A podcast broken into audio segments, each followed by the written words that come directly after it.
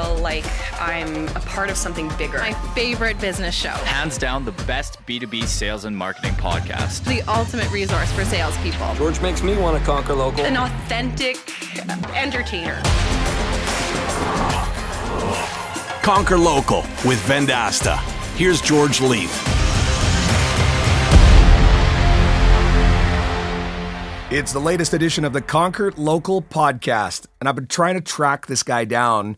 I met Donnie Dye when he was VP of Sales at Simpli.fi, but he left to start his own organization. We had a conversation about four months ago about him coming on the podcast. Finally, I've been able to track down Donnie Dye. He's the founder of a new organization called Quota NYC.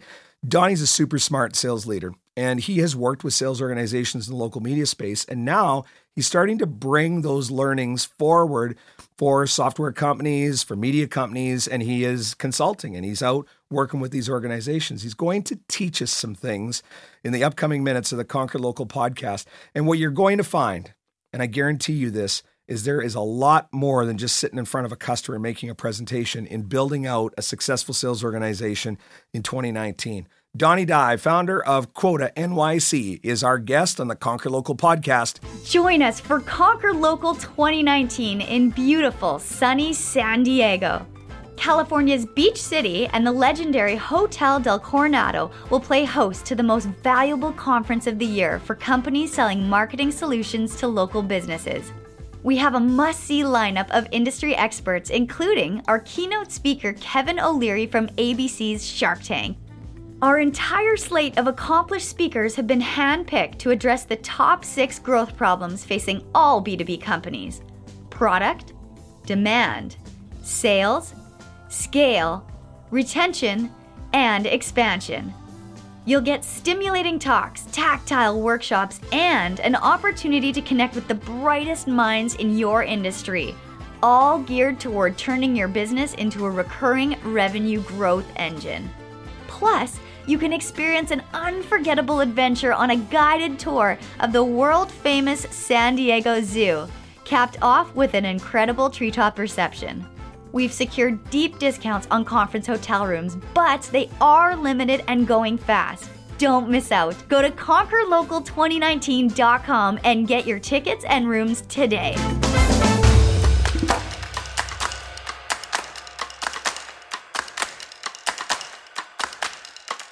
Donnie Dye is joining me on the Conquer Local podcast. And Donnie, you know, it, the interesting thing is you and I have stood in front of sales teams over the years. You working uh, at Simpli.fi at the time, talking about their digital ad solution, and me talking about presence and reputation. And I'm sure there's listeners of the Conquer Local podcast that have heard you speak. So let's let's first give them an update where you are today, and just give us a little bit of an intro um, on Donnie Dye and and uh, where you're sitting today, what, what, hat you're wearing. Yeah, absolutely. I think that's the. Uh, I, I, every once in a while I get pinged on LinkedIn and some other social media platforms where they're kind of going, "What are you doing these days?" So, for those that don't know or don't know me at all, my name's Donnie Dye. I was the uh, the seventh employee at a, at a startup called Simpli.fi. I spent close to seven years there. Um, worked heavily in their what's referred to as the enterprise business. So essentially taking our technology to teams within media companies, media groups, as well as anyone that wanted to to build a business on top of a platform.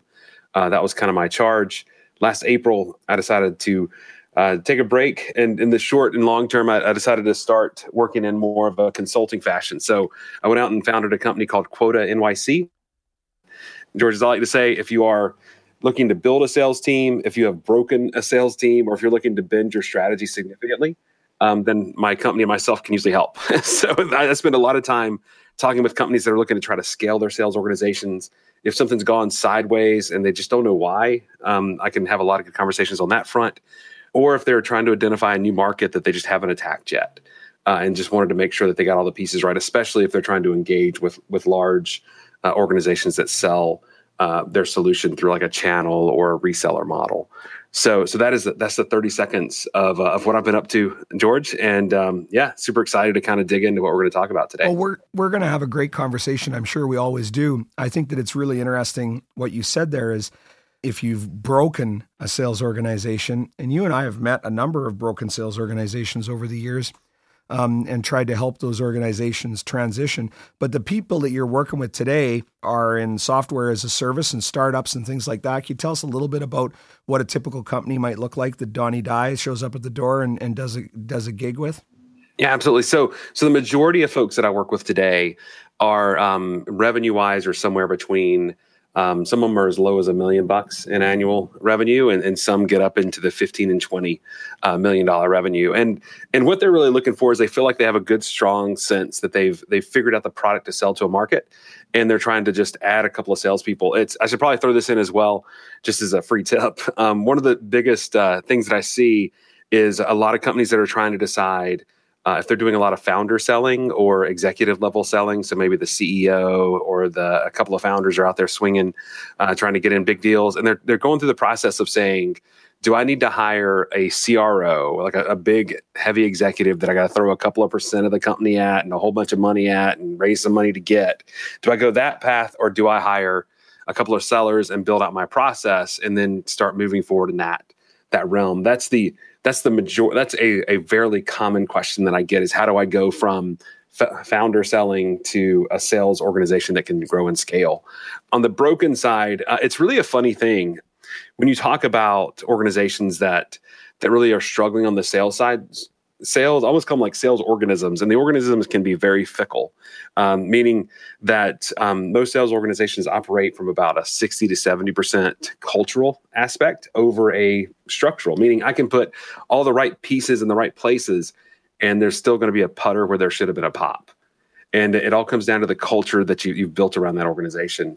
Um, again, I'm not working with the Fortune 500. I'm, I'm typically working with companies that are that are trying rapidly to go from product market fit into the growth stage of a startup and uh, and capture their market space. So, well, what a great nugget that you left with people there, and that is around the culture. It's something that I really believe is if we can put all the right systems in place that have proven to work. We can do the analysis around what the go to market is going to be and what the value proposition might be. Hire great talent. And if you aren't able to install that culture or build that culture um, that is around wins and uh, positive attitude and that type of thing, you're not going to get as you said, the pop. What do you see are some of the real things that can help to contribute to building that culture for our listeners that are like, oh, Donnie just said something pretty cool. You know, what what are some things that you know that are proven that can build that culture?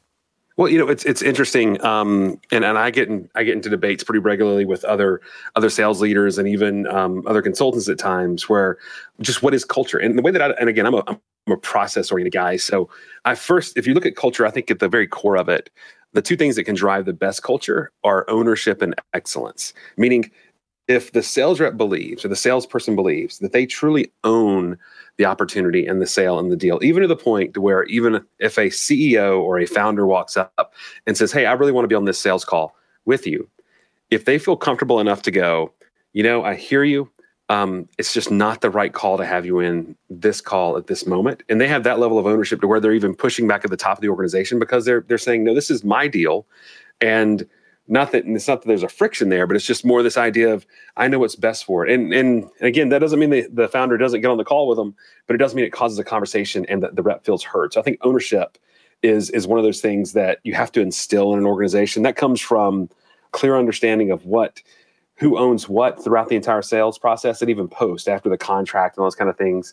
It also does things like the client life cycle. So simple things like who owns the upsell. So if you're working in a SaaS model where um, we use, I use a lot of the tip of the spear model where you, you sell something that's smaller initially, and then you prove value and then you grow, grow, grow, grow, grow, right within a client's portfolio.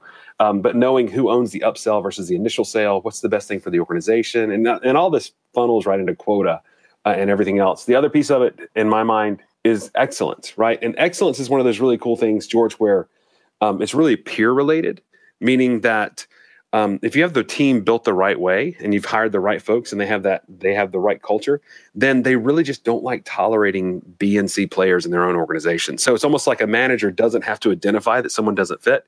The rest of the organization, in a very professional way, is bringing light to that just by their own performance and even just by the candidness of their feedback. So again, that's that's the surface level of it, but that's the two things that I think that if you if your sales organization has a high level of ownership and uh, has a natural intrinsic excellence to it. And by the way, these are not things that that you have to have a magic wand to create. You can build a culture and build uh, a lot of these things into the way that a sales team's operated. And so a lot of the, like I mentioned earlier, when you break a sales team, uh, like uh, nine times out of 10, it comes down to just building into that cultural belief system. And culture really is just consistency and time. If you build in the right things and you do it long enough, you'll you'll you'll absolutely bend the hardest part of the organization, which is their belief system. Well, and one of the things you know, I've had this happen to me in the last little while. You're growing really fast, and you're adding salespeople, and you don't pay enough attention to the hires that you're bringing in the door, and that's where you can break that culture. And it happens so bloody fast that you really have to be, you know, you have to have your head on a swivel and make sure you're keeping an eye out for it because keeping that positive attitude and that drive for excellence is not a one and done thing. It's an ongoing battle. Oh yeah, and I, I, have a I have a great story for you around that specifically. I had an engagement where um, I got a call from someone that I knew, and they said, you know, we had an executive that departed um, in their organization, and they just needed someone to come in and just kind of help, kind of keep the ship steady through their busiest time of the year. And one of the questions that when I first arrived that came in was they had a lead, um, a sales manager that was overseeing a team of seven, and they said, you know, something is wrong with this team and um, and the perception when I walked in was that because the team had been grown very quickly and because they had had multiple managers making multiple hires within that team, that the previous managers had just hired poor talent. I mean, they just hadn't hired the talent that would bring the, the results they wanted. And so I dug in and I do what I always do. Um, I started talking directly to the sales reps, and which is kind of an interesting. Most consultants you talk to will go kind of top down. I always go bottom up because I think that the guys that are living in the streets, the best way to get a feel for culture is not through what the CEO believes is going on, but it's from what the sales rep is telling you is going on. And so if someone you know goes out of their way to tell me something, I tend to believe them. And so um, I started from I started talking to the sales reps, and what I learned very quickly was this team the manager that was in place that had been there for the last nine months had never done a single bit of training. Um, the quotas that they had uh, they had established just looked like a straight line going northeast on a chart, meaning the quotas at the beginning of the year were very easy, and the quotas at the end of the year were impossible, right? And and the thing was is that of course they crushed the beginning of the year, but they're getting they were getting to the middle of the year and nothing was being sold, and then to top it off, the manager was on every call, uh, closing every piece of business rather than empowering his team to replicate it and scale it. So it's interesting. So from a cultural perspective, we had to do two things. One, we had to have a huge mea Copa, right? We had to go, listen, guys, you have not been treated fairly.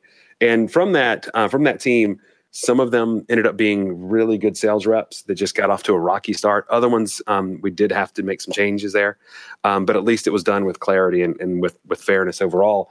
And then with the sales manager, we actually took that sales manager and uh, returned them back to an individual contributor role. And so, um, just by doing, and then, oh, by the way, too, we also adjusted the quota, uh, which is a monumentous task uh, for a mid year. I tend to hate changing things mid year. Uh, but for this one, it was just completely appropriate. And Q4 of last year, the client that I was working with at the time, they had their biggest quarter um, in the history of the company. And that team brought in two thirds of the revenue came directly from that team. So it just goes to show culture is such a powerful thing that if the markers are aligned, and the organization is willing to say, listen, we have our we have the best interest in mind for you, and we believe in having attainable goals, and we are for you. That people will work um, just an amazing amount to see success within the organization. When you and I connected a few months back to discuss you coming on the podcast as a guest, you said that you know you were a big believer that that quota when you dig into an organization quota is one of the problems can you can you elaborate on that for me why why is that one of the biggest problems common problems you see um, well, I think uh, that's that's a great point. I still believe that uh, wholeheartedly. I think quota is a naturally charged word, right? So, um, in some ways, quota can be something that people love to talk about, and it's things that people want to hide under their mattress in the same month, right? So it's like, right. uh, so, so you already are talking about, and and if you think about it, the idea of a quota, it is a, it should be the momentum and the expectation of a company rolled up in a single number.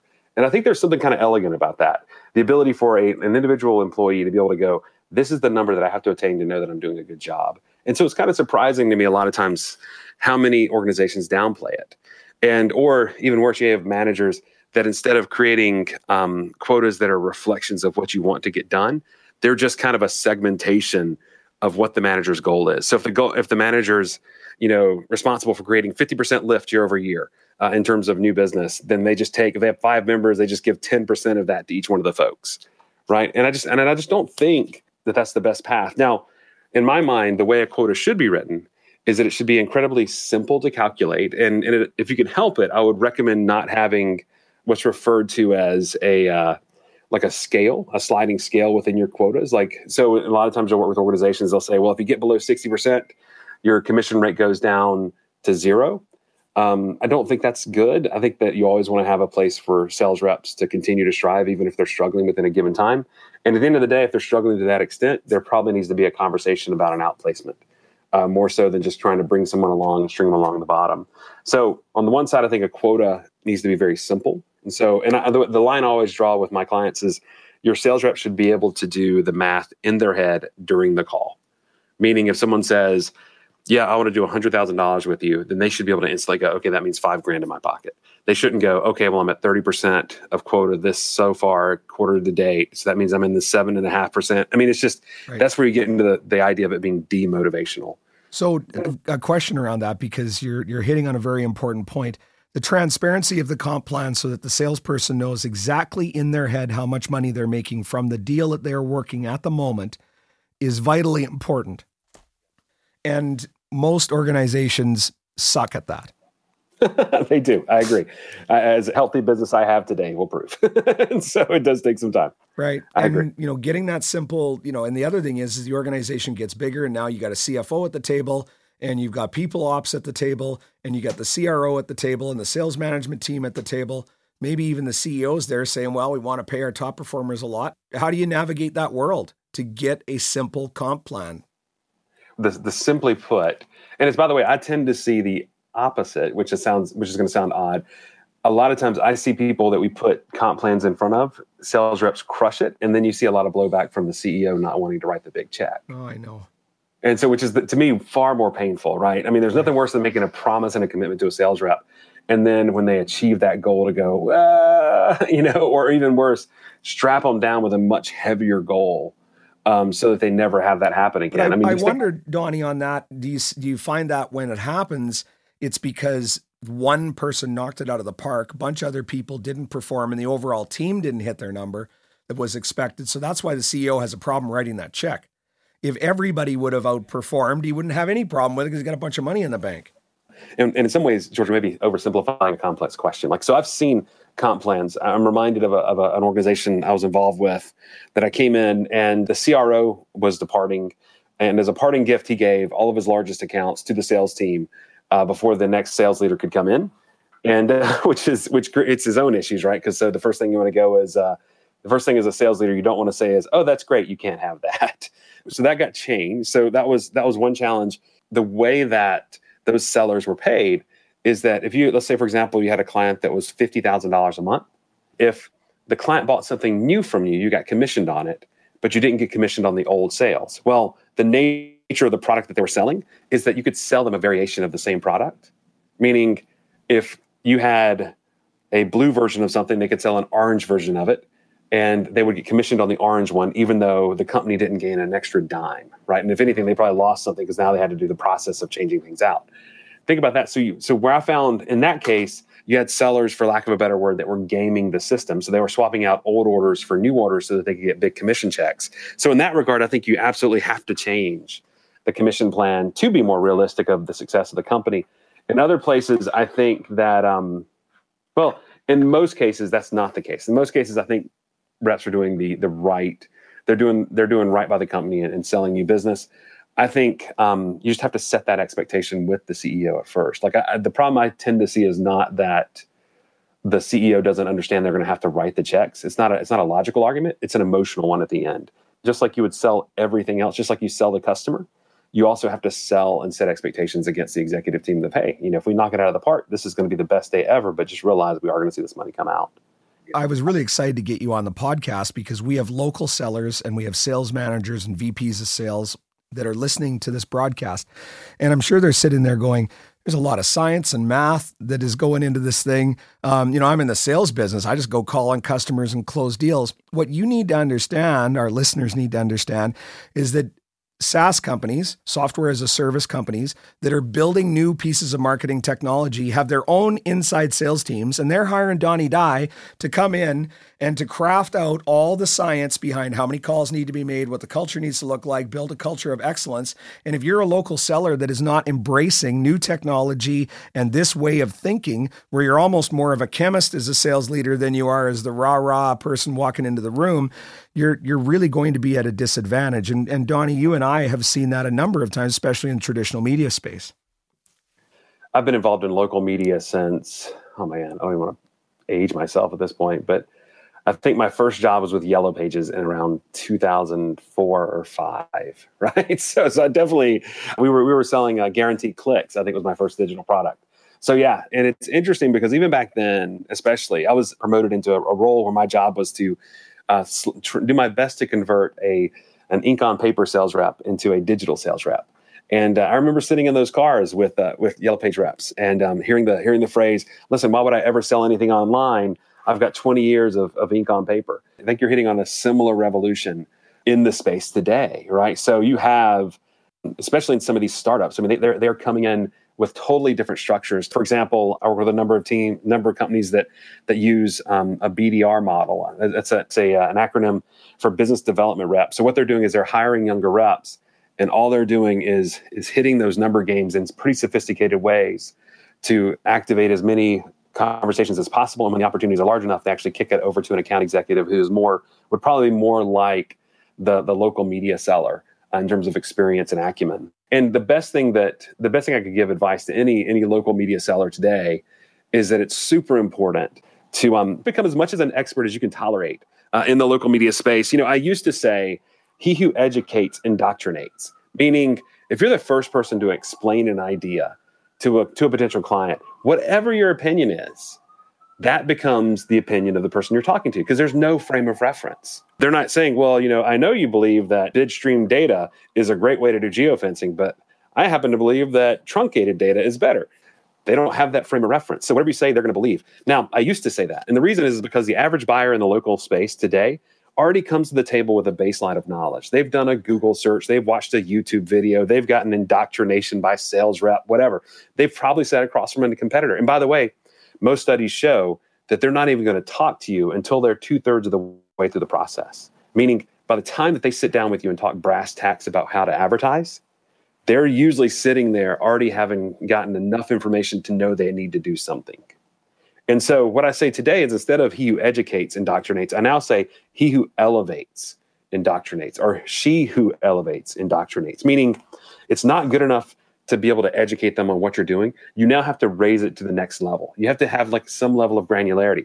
If you can clarify a point for an advertiser, you'll have that advertiser forever because you took something that was complex. The, the internet's great at, at, at uh, quantity, but it's horrible at quality. So if you can take an element of quality into the sales call and into the conversation, then I think you stand a, a more than a fighting chance of, of landing a large opportunity. Because at the end of the day, people don't need more options and more tactics nearly as much as they need understanding of what they're buying. If I give you a magic wand and you could walk into one of those media companies that you've dealt with in your past life and and say, what's one of the things you would ask them to do to be successful from all the experience you have across those organizations? And money wasn't an object. What what's the one thing you would install inside those organizations if you could? I would install two things. Uh, one i would install a certification process that was ongoing for technical prowess. So i would come in and say it's not good enough that you sit through an eight hour training or that you listen to a four minute video. I want you to collect the information. I want you to process it and then i'm going to test you on it and then I would create some sort of standardized form. So if you're a large media company, then I might have a, a, a holding group level, right, kind of certification that I issued out. And so it would become an internal cultural sense of pride, but it also become a way to normalize and elevate the understanding so that whenever someone interacted with a team member that was certified from that organization, they they they understood and they felt the impact of an expert as opposed to and, and there are a lot of experts in local media in the sales channels. I don't not taking anything away. I think the ability to be able to quantify and verify that is incredibly valuable. And uh, and secondly, I would I would uh, it still surprises me how many companies don't add some level of quota um, against at least a grouping of these products. I mean, it's a, a an old joke that's um, that I think is still accurate. When I used to when I used to train local media teams, I'd say, you know, I have this thing that I refer to as the Ricky Bobby effect. In digital in digital tactics, in tactics where they are not anchored to a content based media company, meaning not the TV station or the radio station or the newspaper, that if they're not attached, meaning if they're SEO, PPC, social, um, programmatic, any of these, if they're not attached to a core content that is proprietary to the seller, most markets run at about an 85% incumbent rate, meaning 85% of the time, it's one company that wins. So it turns out that Ricky Bobby's dad was right. You're either first or you're last. Either you're dominating your local space or you're fighting over 15%, which if you're fighting over 15%, who cares? And even now, you're seeing more and more. And, there, and by the, the good news is there's so many new channels coming in that there's new opportunities to do it every day. So, for example, voice activated advertising is on its way. Right. So this is probably going to be the year that there is no incumbent voice activated network in your local space in your local market. So who's going to own the 85%? So you asked me earlier if I could wave my wand, I would do two things. I would create a certification process within the organization and I would set a quota against at least a grouping of digital products and then I would measure it like crazy. So on the quota, I want to dig into that a little bit. You're saying you have to sell X of X. And what I'm wondering is, have you thought about quotas on lead metrics rather than on the lagging metric of did you sell the product or not? Oh yeah, absolutely. I think it's I think that's the beginning of the that's the beginning of, of sales acumen, right, or prowess, to where you're able to go in and say, and the way I look at it is like this: if you have a guy who makes 50 calls and books three meetings, or if you have a guy that makes 10 calls and books four meetings, which rep would you rather have? Uh, so many, like I hear from so many sales leaders today, that it's like it's a numbers game. They're right, but it doesn't mean that bigger numbers are better. Right. And so you need to look. I always call I call it like the salesperson batting average, right? Like you want a good batting average. You don't just want raw data. And and uh, for example, I have a lot of clients that I do rep vetting for and interviewing and stuff like that for, and it's just um it is it is shocking, George, how many people are still calling me up, giving me the that man, I make more calls a day and more emails a day. And I'm like, well, great. Well, why do you have to do that? I mean, what's wrong with your process, man? like, you know, it's like you're kind of. I know it's. I know it's. A, I know it's a a sales point, but you're selling to the wrong audience in my mind. You want to be effective because because what we're finding is these these sales calls, uh, regardless of vertical, regardless of size, are getting more and more important and getting more and more precise. Right, so you're going to get one shot. How worried do we need to be about burning leads? Then I think you're leading into burning leads here. Well, I, I, think there's two sides of that ditch. To be honest, George, I think in one in one case you don't want to be so reckless with leads that that you're just that you're burning through it, but you're still making quota. But I also think that you don't want to be so delicate with the sales lead that you're you're allowing their process to be driven as opposed to your own. Right. So there definitely is a happy medium, and I do want to say we've had a couple of uh, we've had a couple of great drive-bys there. So you definitely are in New York City because we're hearing the sirens in the background. And that is just, sorry about that. that's a, no, that's okay. That's just the way it is in New York. So people have to get used to it. It there really is a happy medium. I got people saying, "Well, you don't want to boil the ocean." Well, yeah, but I want to talk to a lot of potential customers and find customers. So, what about disqualifying a certain set of customers because they don't bring enough on uh, annual contract value? Yeah, you're you're hitting on you're hitting on such a per, an important thing. So one of the major changes I would say has happened in in just the modern sale regardless if you're in the business of selling selling um, it's funny on my on my extreme days i'll say i actually wonder if selling the way that it was 20 years ago is even even a thing anymore. Um, i think that we're we're seeing a, a, mi- a migration from activity to coverage. And let me explain what that means. In the old model if you worked hard enough you would find success. In this model, because the internet is so ubiquitous with information, because there are so many tools to get a baseline of real knowledge of what you're buying, I really think that it's it's much less around let me convince and convert you, and it's becoming more of let me maintain a top of mind mentality so that when your priority list hits and then my service hits somewhere in your top three, that I'm one of the two companies you care about. You right. see the difference? So what I'll do with clients that I work with um, we'll actually, so for a new rep, we'll have a set number of, of accounts they work. And then what I'll, I'll give them a four different acronyms. And in the first 90 days, their goal is to try to move every one of those within one of those buckets. And the four buckets are in cycle, which means that you've reached out to them, you've gotten a response, and they're actively buying what you're trying to sell them. So you need that typically becomes an opportunity in Salesforce or a deal in HubSpot or somewhere in your pipeline, right? So if they're in cycle, you got to be a part of that process. Or they're out of cycle, which means that by the criteria, meaning they have the budget, they have the awareness, they could become a, a customer, but they're just their priorities aren't high enough to where you're willing to where they're in an active process. So if, if in cycle is I'm ready to buy, out of cycle is I'll be ready to buy it someday. Right. So that's the first two. So oh, IC, and then we mark, we literally mark them IC or OC. The next one is not a fit because there are some scenarios where on paid looks great, but then when you have that conversation, they just don't fit. so there's like so, and this and this actually goes back to some of the work you have to do around what a fit looks like with the organization. But the best gift you can give yourself is removing the guys out that that will never be able to buy your service for whatever reason. And well, I'm just giving you a round of applause for that because I tell reps all the time. They're like, "What if I go call on that customer and I find out that they don't have the budget to do what we're proposing to them?" You know, they're it's not a fit. It is not a fit for the solution, and you're going to have a dissatisfied customer down the road. Their expectations are through the roof, whatever it might be. Mm-hmm. It is important to disqualify them and move on to the people that there is a fit. Well, you know, and the funny thing about that too, George, is that um, I find a lot of times that the NF setting can create some really interesting conversations with the manager of that team as well. Right. So if a rep comes back with an NF on an on a an NF designation, not a fit, on an account that the manager feels like should be able to be sold, what a great conversation. Right? Because somebody's right and somebody's wrong. And those micro conflicts, and you think about it, if it's if it's uh, if you have a high level of ownership within the culture, then it's really the rep's call to go, yeah, I've done my due diligence, and I just don't think these guys are going to be able to do what we want to with them. Yeah, and I'm not I'm not talking about pre-qualifying the sale. I'm saying you've talked to the prospect, you've done your needs analysis, and you look at it, and this thing is not going to work. And um, it, you know what it what it does do is get you to focus on the right customers. So we hear about customer selection all the time. You know, you're you're saying that that's something that you work on when you get into an organization. Everybody has a finite pool. I mean, I talk to a lot of startups that, you know, the first conversation they're saying, "Yeah, well, every person who owns a home can be a customer of ours." Really? You want every person that owns a home, every single like, and so and so when the when you can, uh, you know, it's like Zig Ziglar. He says if you aim at nothing, you hit it every time. And, and, and a lot of conversations I have is, is I talk about going from the, especially in a startup, going from anything to everything. So, and I think most sales organizations have the same kind of, need to have the same mentality.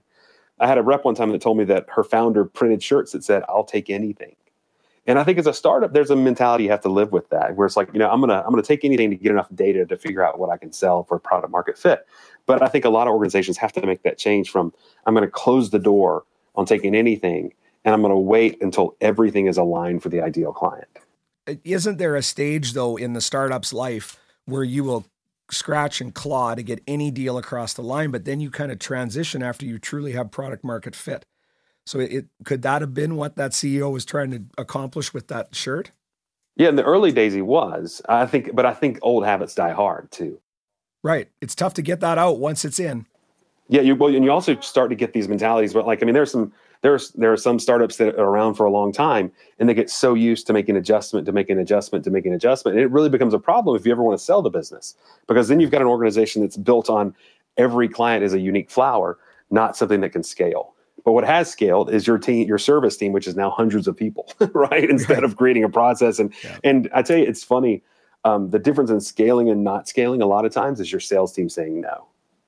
Sales teams that say no tend to be able to scale Sales teams that don't say no end up creating a muddled ICP, create a muddled marketplace, and can really end up finding themselves out of money sooner than they should, even though they're selling. So it's kind of like it's the difference in being uh, busy versus effective, which kind of comes back to the same sales rep. Do you want the guy who's taking every deal that he can find? And, and, and uh, I'll give you one other nugget too, George. One of the things I say to young sales managers is, I said, uh, I, I'll tell them, you know, you're going to spend your life either arguing with the executive team on behalf of your reps, or you're going to end up arguing with your reps on behalf of the executive team. And I said, and I tell and I tell them, I'll spoil the ending for you. You don't want to spend your life arguing with the executive team, like because that's not you won't be a manager long if you do that. But that's really kind of the mentality. Even sales reps do that. Either they spend their time telling the organization, "I know it's not perfect, but we should take it anyway," or they tell the customer, yep, that's a great problem to have. We don't solve that problem today, but here's the problem we do solve. Donny, I'm sure that we could go on for hours and hours, but we uh, wanted to capture the biggest nuggets from you, and I wish you all the best with this new role at Quota NYC. Can you tell people how they could get a hold of you if there are some sales leaders out there that are thinking, I could use some Donny Dye in my organization? Absolutely. Super easy to reach out to me. Obviously, my LinkedIn profile, if you just Google Donny Dye, D O N N Y D Y E, uh, I'm the first LinkedIn that comes up there. Uh, if you want to email me directly, uh, it's just the same name, D O N N Y D Y E at gmail.com. Thanks for your time today. We, re- we really appreciate you having on the show. It's happy to join. Best of luck.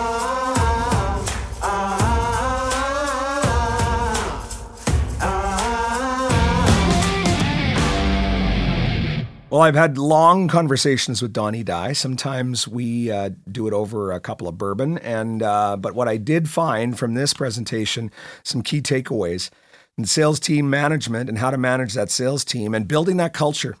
And you know, Donny said something that was really interesting in his around the ownership and the excellence build the culture inside a sales organization. So you want the reps to take ownership of their part and you also want them striving for that excellence. So I thought that that was very interesting. The other thing is is he really takes a bottom up approach when he walks into a new sales team. He goes and talks to the frontline sales reps rather than going top down and asking what's happening. Now, you could probably do it either way, but you definitely have to have both approaches so you can hear what's happening on the front lines. I find a lot of times that sales strategy is designed in a bubble without that street level influence. So, really important as you start to build out your sales organization or you start to improve your sales organization. There's some great learnings there from Donny Dye, the founder of Quota NYC. We really appreciate having him on the Conquer Local podcast this week. I'm George Leith. I'll see you when I see you. You've been listening to the Conquer Local podcast with your host, George Leith. Executive producers are Brendan King, Jeff Tomlin, and Danny Mario. Audio engineering, Sound Lounge by T Bone. Marketing by Rory Lawford. Produced by Colleen McGrath.